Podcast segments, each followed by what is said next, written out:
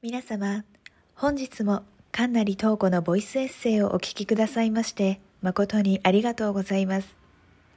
短い時間ではございますが、どうぞごゆっくりお楽しみください。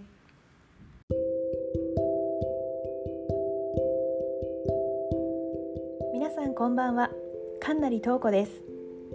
新年度、新生活など、何かと新たなスタートを切る方が多いこの時期ですが、この時期には事務的な手続きも増えたりしますよね。こういった手続きというのは慣れないものが多く手間や時間もかかって大変ですよね。大切なことがゆえに間違いは許されませんし。さて今回はそんなもろもろの手続きに追われて精神がすり減ってしまったお話です。それではお聞きください。縛りありきの自由。どうして面倒なことは重なるのだろう。このところ地味な事務的作業に追われている。手続き関係というのは本当に面倒だ。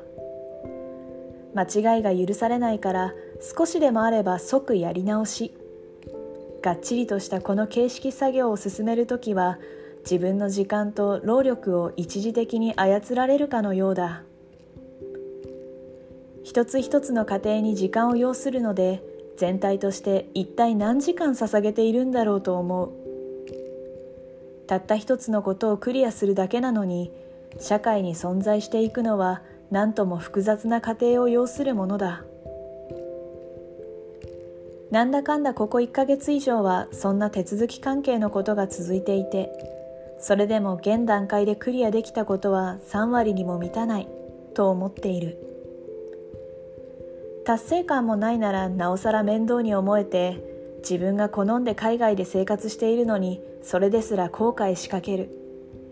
こんなこと日本にいたらやる必要もない。もしくはもう少し簡単だったのにって。申請受理結果。という段階で結果を得るまでの空白の時間がまたもどかしい。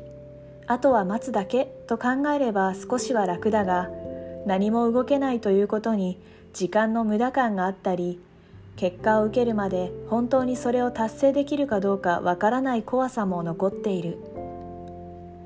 自分の時間を他人に預けなければならないことへのストレスは思ったより大きい。今の暮らしを維持すること。その中で環境を少し変えること。それを社会に証明しなければならないこと。改めて私たちの自由は社会の拘束の中にあるのだと痛感する日々である。以上「縛りありきの自由」というエピソードでした。人の生きる社会にはルールがあって自由も権利も全てそのルールの中にあるもの。人は自由であるためにルールを作ったということも改めて感じたお話でした。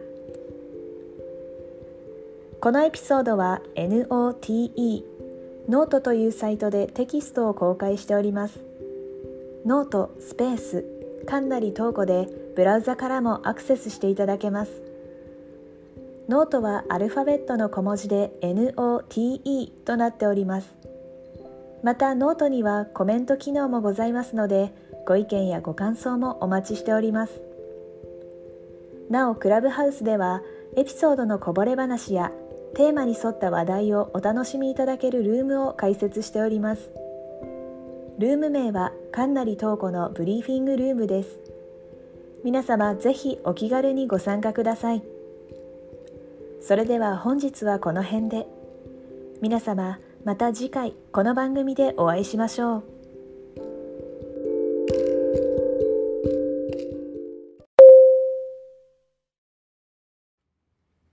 皆様本日も神成東子のボイスエッセイをお聞きくださいまして誠にありがとうございました。